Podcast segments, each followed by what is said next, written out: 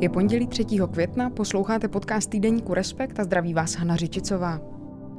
Dnes o tom, jak se bude ozdravovat česká ekonomika. Redaktorka Barbara Chaloupková a kolega Jiří Nádoba psali do aktuálního čísla Respektu o ozdravování ekonomiky, ale i o proměně ekonomie jako společenské vědy nebo vzrůstající důležitosti role státu v ekonomických otázkách. Máme mít na politickou reprezentaci vyšší nároky i kvůli fiskální politice? Co jsou to levné peníze? A mohou si vyspělé ekonomiky a země, které intenzivně řeší příjmovou nerovnost, dovolit prostě nerůst? Pokračují Bára a Jirka. Ahoj Báro. Ahoj Jano. Ahoj Jirko. Ahoj. Jirko, bude teda Česko teď po pandemii chudší nebo bohatší? Bude a už v tuhle chvíli je chudší. E, za loňský rok, kdybychom měli sečíst všechno do jednoho čísla, tak jsme ztratili skoro 6% výkonu ekonomiky. To je vlastně to tež, co jsme budovali předchozí dva roky. A nebo když se zase podíváme do těch prognóz do budoucna, tak je to něco, co budeme dva roky dohánět. Takže rozhodně chudší. Chudší jsou samozřejmě všichni, ale z těch čísel vyplývá, že my, my schudneme o trošku víc. Takže když se měří nějaké dohánění průměru eurozóny nebo Německa, tak v tomhle smyslu my teď vykážeme takový drobný pokles. Což je sice malý pokles v tom dohánění, ale že trošku couvneme dozadu, ale to jako nebývá zvykem. My jsme zvyklí na to, že Evropu doháníme a že to je takový náš osud. No a já tam v tom článku vlastně píšu potom v komentáři, že si myslím, že už to není moc náš osud.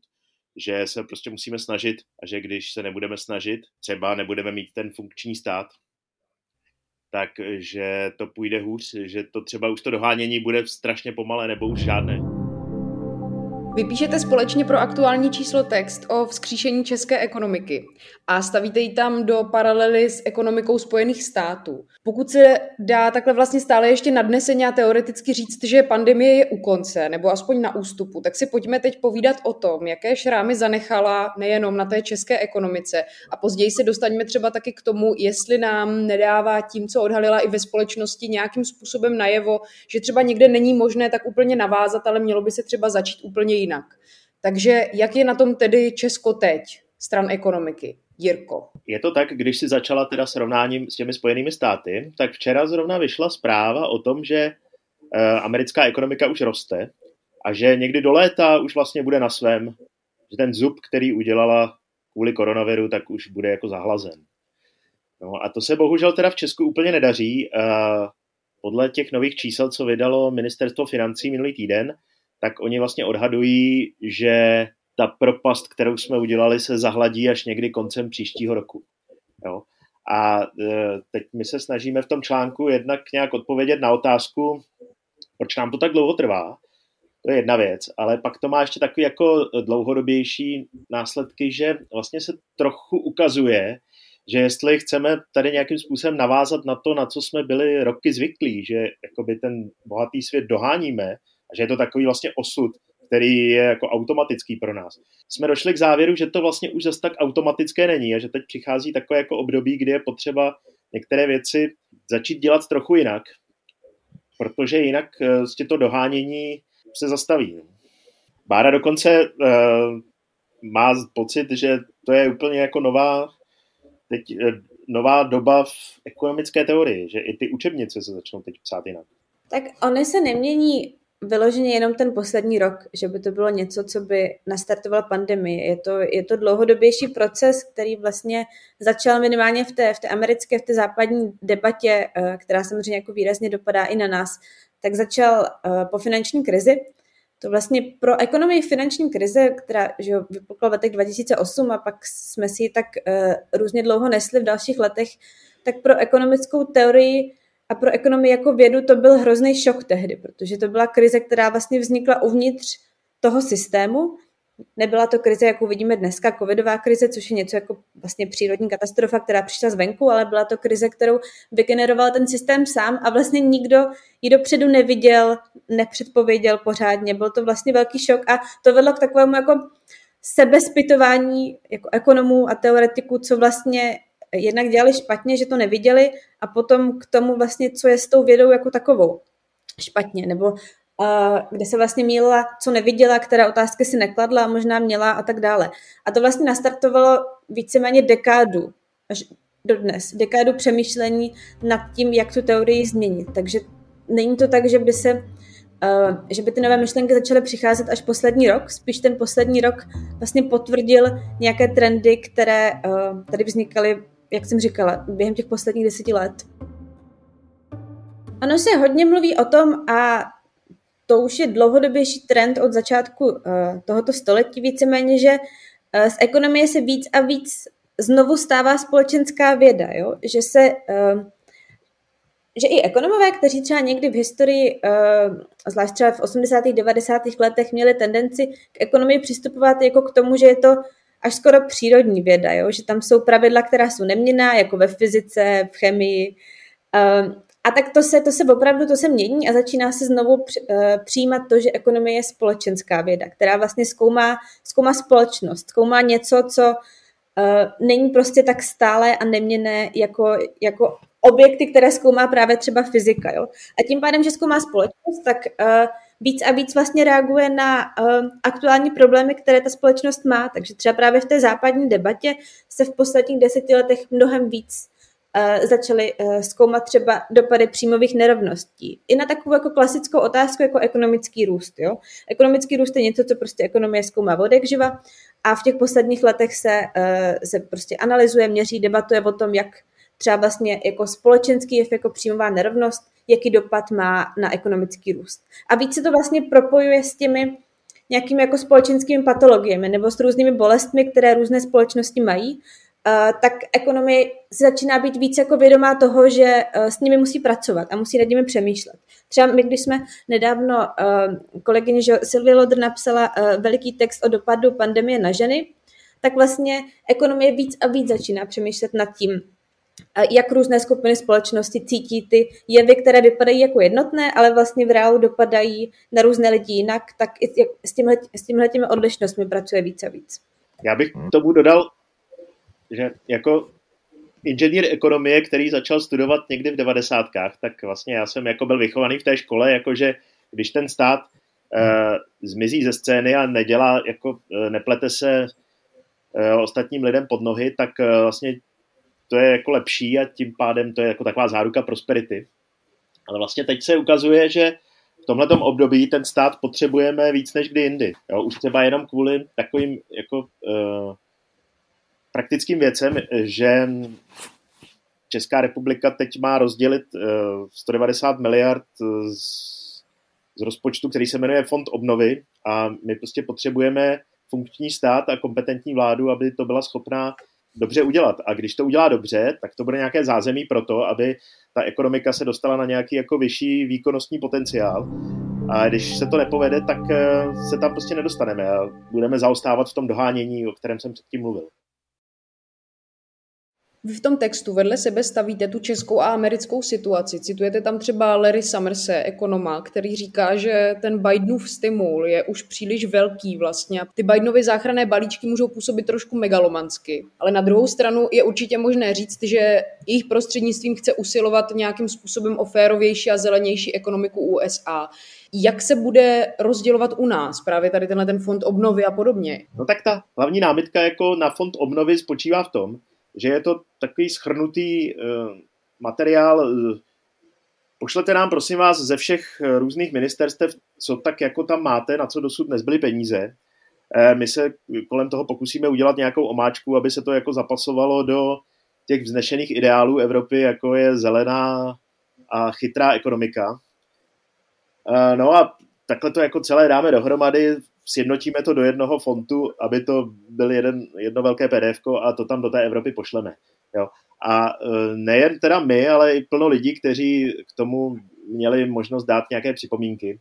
A teď jenom jako podotýkám, že na ty připomínky třeba jako bylo asi jenom dva týdny. E, co chci říct je, že, že e, prostě v celém tom materiálu chybí nějaká vize, jak bychom mohli tady tu mimořádnou kapsu využít k nějakému skoku na nějakou vyšší úroveň, jo? na nějakou prostě strategickou investici. V tomhle mi přijde, že teda Bidenova Amerika, při nejmenším jakoby v těch vizích, o jakých mluví, tak eh, že tam skutečně je v tom ta snaha, jako pojďme tady spravit to, co je špatně, pojďme se opravdu posunout někam dál. Mně přesně přijde, když člověk uh, sleduje tu americkou debatu a tu českou debatu, teď konkrétně třeba uh, v přístupu k tomu dluhu, který vlastně vznikl během toho posledního roku a nějakým způsobem uh, ho budeme dál ještě provozovat po nějakou dobu, tak mi přijde, že tam je jeden zásadní rozdíl a to je přesně to, co říkal Jirka. Jako v absenci nějaké té jako dlouhodobější vize na té české úrovni. Jo. Že my v Česku jedeme mně přijde takovou tu hodně účetnickou, až jako v ozovkách kupeckou perspektivu, kdy každá ušetřená miliarda je dobrá miliarda. Tady teď cituju z Loňska, z loňského prosince, eh, šéfku Národní rozpočtové rady, paní Zemrazilovou. A ten náš postoj k dluhu je takový, že vlastně jsme se zadlužili, zadlužili se všichni, je to extrémní situace, na tu vlastně teď reagujeme nějakým jako extrémním krokem, tak jako všude, všichni všude jinde, ale jen co to bude možný, tak se vlastně vrátíme k tomu, jak jsme to dělali předtím. A v té debatě chybí přesně to, co zmiňoval Jirka, ten jako reformní, transformační, až jako nějaký nadšení v té debatě, jo, který člověk vidí v té západní debatě. A nejsou to jenom Spojené státy. Hodně na to jede Johnsonova Británie, jak se k tomu postavit, řeší Německo. Zkrátka, ta myšlenka, že se ta krize nedá jenom jako přežít a vydržet, ale i využít. Přesně k tomu, abychom ty jednotlivé ekonomiky dostali vlastně do 21. století, jo, co se týče digitalizace, co se týče přechodu na zelenou ekonomiku, a že tyhle ty politiky můžou mít i nějakou návratnost, že to není jenom o tom, že každá miliarda je jako ušetřená miliarda, což asi je, ale zároveň, když to uděláte správně v vozovkách, tak z té miliardy můžete mít za pár let třeba dvě miliardy. Jo. Že to jsou investice, které můžou mít návratnost. Tahle ta část té debaty mě v Česku přijde, že chybí. Mě v téhle věci trochu otevřel oči Jan Švejnar, eh, ekonom eh, který pobývá střídavě v Praze a v New Yorku, takže má jakoby ty obě perspektivy a si všímá takové jako zvláštní, takové zajímavé věci, že eh, tady v Česku máme ke slovu dluh jako takový dost opatrný jako vztah, že brát si dluh je vlastně nějaká zhýralost, která vám umožňuje jako žití na nadpoměry a že to by se vlastně jako nemělo. A, a Jan Švejnar říká, že v dnešní době, kdy jsou takhle nízkou úrokové sazby, tak ten stát by si naopak, eh, a jsme tady v nějaké jako krizové fázi, ten pohled, jako že dluh je vlastně hřích, je hrozně zjednodušený, že bychom měli jako lépe počítat a že ten, kdo si jako žádný dluh nevezme, tak sice nezatíží ty další generace, ale ten, kdo si ho vezme a správným způsobem ho využije a třeba udělá takové investice, které se eh, vrátí rychlejším tempem, než eh, kolik činí ty úrokové míry, no tak vlastně odkáže těm dalším generacím víc, než ten, kdo se toho dluhu bojí. Jo.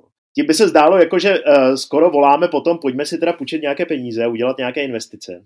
Já mám teda maličko jako k tomu pak uh, takovou záklopku v tom, že eh, když vidíme, kdo vlastně ty peníze dneska by tady měl rozdělovat a jakým způsobem si poradil třeba právě ten poslední rok s pandemí, no, tak vlastně se trochu nedivím té české debatě, že je trošku poznamenaná tím, že hele, pojďme s tím dluhem nakládat raději trochu opatrně.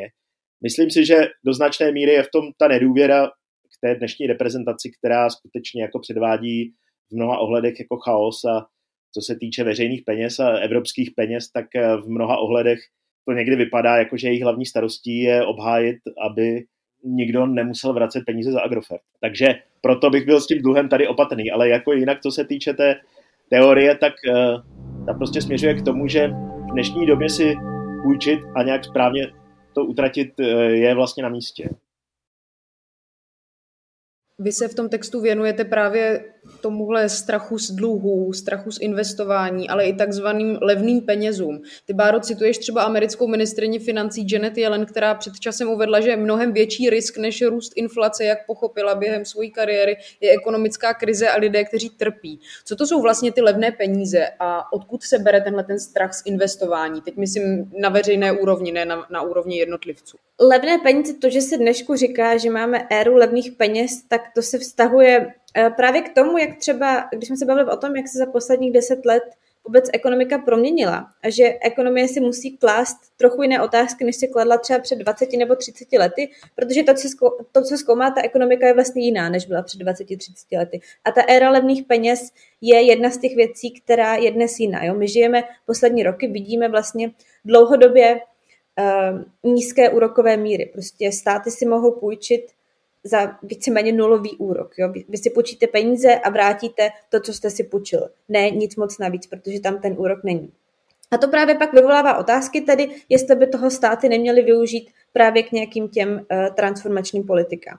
A dřív jako obecně, my trošku dodnes tak žijeme jako s dědictvím 70. let, kdy uh, tehdy se vůbec to ekonomické přemýšlení hodně změnilo, protože tehdy, co západní ekonomiky, americkou ekonomiku trápilo, byla veliká inflace a, a tehdy vlastně uh, oni na to uh, zareagovali uh, jako sadou opatření, ale od, ty, od té doby se nese vlastně trošku strach, že když uh, si budeme hodně půjčovat a hodně utrácet, tak uh, to samozřejmě vyústí ve velikou inflaci. No a to se ukazuje poslední roky, že úplně zas tak taky neplatí.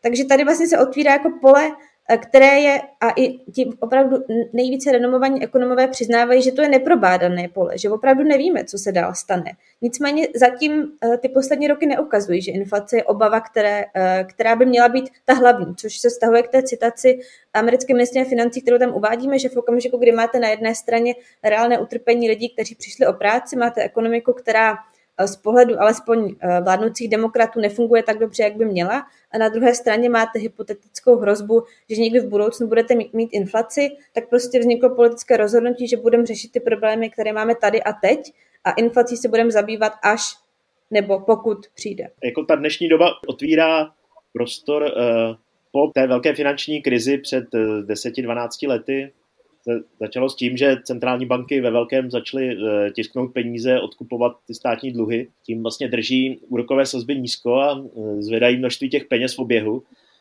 Za normálních okolností je tady ano to riziko, že mm, víc peněz v oběhu by mělo vést k inflaci, ale vzhledem k tomu, že se to už prostě deset let neděje, tak tenhle ten recept pokračuje dál a dál a je prostě těžké ho nějakým způsobem opustit.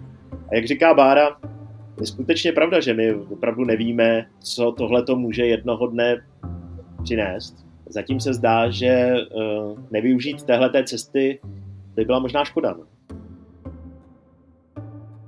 Proto je to na jednu stranu vlastně jako tak zrušící doba i na toto studovat, co se děje, že jo? protože člověk vlastně vidí a má pocit, eh, že žije v době, která je přelomová, kdy se ty věci mění, to, co platilo dřív, tak Eh, částečně neplatí, ale zároveň si nejsme úplně jistí, co je ten nový systém, v který to vyústí. Jo? Takže je to opravdu, je to vzrušující nad tím přemýšlet. No právě, protože ty, Jirko, mluvil o tom trvalém dohánění takzvaně těch bohatých zemí. Báro, ty jsi mluvila o ekonomickém růstu, příjmových nerovnostech. Co třeba právě, když zůstaneme v té takzvaně dnešní přelomové době, ekonomický růst versus klimatická krize. Protože letos v lednu vydala Evropská agentura pro životní prostředí zprávu nazvanou Růst bez ekonomického růstu, která volá právě po hledání alternativ růstu, protože zároveň cituje studie, které jdou proti tady těm tvrzením, že ekonomický růst je možný bez spotřeby přírodních materiálů, zvyšování emisí a podobně. Existuje tedy ekonomicky udržitelný model pro tenhle ten růst? Já doufám, že trochu existuje. No. Když se vrátím k těm evropským penězům, tak jejich obrovská část je směrovaná právě k tomu, že Máme tady nějaký jako závazek eh, hodně ozelenit. Ať budeme nebo nebudeme chtít, eh, u nás se na to často díváme trochu skepticky, protože pro Česko je to třeba ještě daleko větší úkol než pro některé jiné země, které jsou v tomhle procesu trochu dál. A znovu, jo, teď je teda velká otázka, jak to využijeme, jo, jestli prostě jenom tak rychle tady něco naho- nalovíme, aby se to dalo trošku jako zabalit do nějakých zelených obálek, anebo jestli skutečně ty peníze určené na transformaci tohohle druhu jako využijeme nějak chytře. No. Když jenom navážu na to, co teď eh, říkal Jirka, jak skrze uh, ta zelená v ozovkách opatření člověk může podporovat i, i naši domácí ekonomiku, tak já, uh, my jsme se při přípravě uh, na tomhle textu jsme se bavili mimo jiné s Jaromírem Baxou z, uh, z pražského IESu a ten právě poukazoval na to, jak uh, zelená politika opravdu, jak záleží, kterou cestou se rozhodnete vydat, tak tak můžete přispět i k té jako popandemické rekonstrukci té ekonomiky, jo? kdy vlastně třeba můžete, on vlastně měl takový jako zajímavý point, že vy můžete třeba budovat síť elektromobilů, dobíjecí síť pro elektromobily, což ale většinou spočívá v tom, že vy dovezete tu naimportovanou síť, která už vlastně existuje, je vyrobená někde v zahraničí, protože Česko tohle to nevyrábí, vy ji dovezete, koupíte a postavíte ji někam. Což je sice vlastně důležitý, eh, pokud tady chceme mít funkční eh, elektromobilovou síť, nicméně pro tu lokální ekonomiku to zase takový přínos nebude. Ale když se třeba rozhodnete investovat peníze i do eh, třeba nějakých jako programů na zadržování vody v krajině, tak to pak už mohou dělat různé jako jednotlivé české firmy. Takže vlastně opravdu i v rámci té zelené uh, politiky máte spoustu cest, kterými se můžete vydat. A když se ještě vrátím jenom k té vlastně velmi teoretické otázce, kterou, kterou spokládala, na to má řada uh, ekonomů nebo i aktivistů odpověď, že to není možné, že vlastně nemůžeme furt vyrábět víc a víc a dělat to udržitelně. Nicméně třeba, když se podíváme na to, eh, když se vrátíme zpátky k té Americe, tak uh, tam se rozhodli, že to je možné. Opravdu ta administrativa uh, prezidenta Bidena, oni spolehají na to, že jednak porostou a porostou i díky tomu, že eh, budou dělat ty zelené investice, že změní infrastrukturu, že opravdu provedou jako rozsáhlou transformaci ekonomiky, která bude zelená a zároveň vytvoří nová pracovní místa. Takže oni minimálně jako na, eh, na té vládní úrovni, tak ta odpověď, kterou oni na to mají, podle mě je, že je to možné. Kde třeba není na místě porovnávat tu českou situaci s tou americkou? Já jsem se na to chvíli díval a Prostě jestli eh, v rámci tady covidových balíčků a všech těch dalších možných eh, impulzů v Americe mají do ekonomiky 10 bilionů dolarů, tak to je vlastně polovina ročního HDP jich u nás.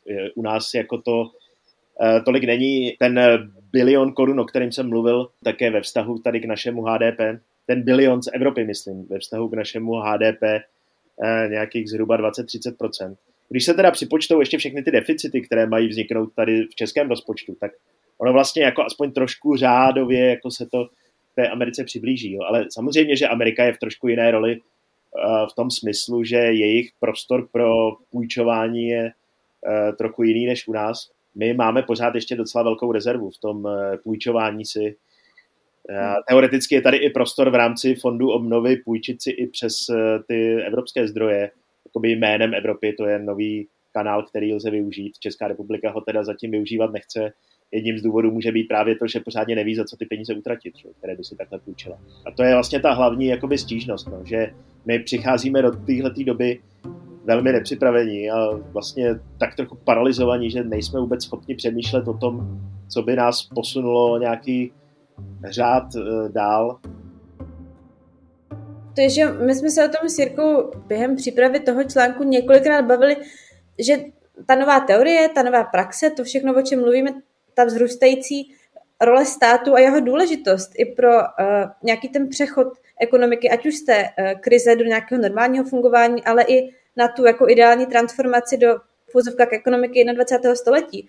Takže ten stát opravdu hraje důležitější roli, než hrál třeba před 20-30 lety. No a to sebou samozřejmě to jde ruku v ruce s, jako, s většími nároky, které od té politické reprezentace musíme mít, protože před 20-30 lety by se ekonomická krize prostě řešila jinak, než se řeší dneska. Před uh, těmi 20-30 lety bylo mnohem větší tabu opravdu do té ekonomiky poslat z vládního rozpočtu tolik peněz. To, co se, to, co se děje dneska, řešit ekonomickou krizi skrze fiskální politiku, to by před 30 lety bylo tabu. A dneska není. Eh, což otvírá nějaké možnosti, ale zároveň, jak jsem říkala, zvyšuje to nároky, které vlastně musíme mít na tu politickou reprezentaci. A nejsem si teda úplně jistá, jestli tohle je v té veřejné debatě tak jako známo, jo? jestli takhle nad tím vlastně eh, člověk, když půjde k volbám, tak bude přemýšlet i nad tím dovolit nejenom toho, prostě, kdo je mi nějakým způsobem politicky blízký, ale i někoho, kdo vlastně v dnešní době bude rozhodovat o věcech, o kterých by minulé vlády nerozhodovaly. Protože mu na to ta doba dává pravomoce a možnosti. Dá se to otočit a říct si, a chci vlastně svěřit tolik peněz těm, nebo o něm vlastně to rozhodnutí, jako je tím, jak ten stát je důležitější a má mít teda teď v rukou, nebo má vlastně v rukou větší prostředky na to přerozdělování, no tak o to jakoby náročnější a důležitější je ta volba, komu ty peníze svěříme. Ono by to šlo napojit zpátky na tu debatu o tom růstu, jestli vlastně růst máme chtít nebo nemáme chtít, protože že poslední roky uh, třeba ta poslední dekáda, tak růst těch jako vyspělých ekonomik byl, byl pomalý, byl spíš malý. A zároveň tam k tomu byla ta, ta éra levných peněz. Ale v okamžiku, kdy máte malý růst, tak to je další věc, která přispívá k tomu, že uh, ty třeba uh, rozdíly v příjmu a v majetku ve společnosti, tak se vlastně udržují nebo jenom prohlubují, protože v okamžiku, kdy nevzniká nový bohatství skrze ten nový ekonomický růst, tak na důležitosti nabývá to, co už je vytvořený, že jo? to, co už v té společnosti je. Takže vlastně tohle si myslím, že taky je další argument do té debaty, eh, zejména v těch jako eh, západních společnostech, které tu přímou nerovnost řeší minimálně retoricky víc než my, tak tohleto, jestli si můžou dovolit jako nerůst v okamžiku, kdy mají velikou To byly Barbara Chaloupková a Jiří vlastně Nádoba. Jako a více toho do dnešního ke zvážení další. Díky, že jste nás poslouchali. Poslouchat můžete dál ve svých podcastových aplikacích nebo taky na našem webu Respekt.cz, kde vás stejně jako na stáncích a v trafikách čeká i aktuální číslo časopisu. Najdete v něm třeba reportáž z Vrbětic kolegyně Ivany Svobodové nebo i nová zjištění v této kauze. Těším se za týden. Hana Řičicová.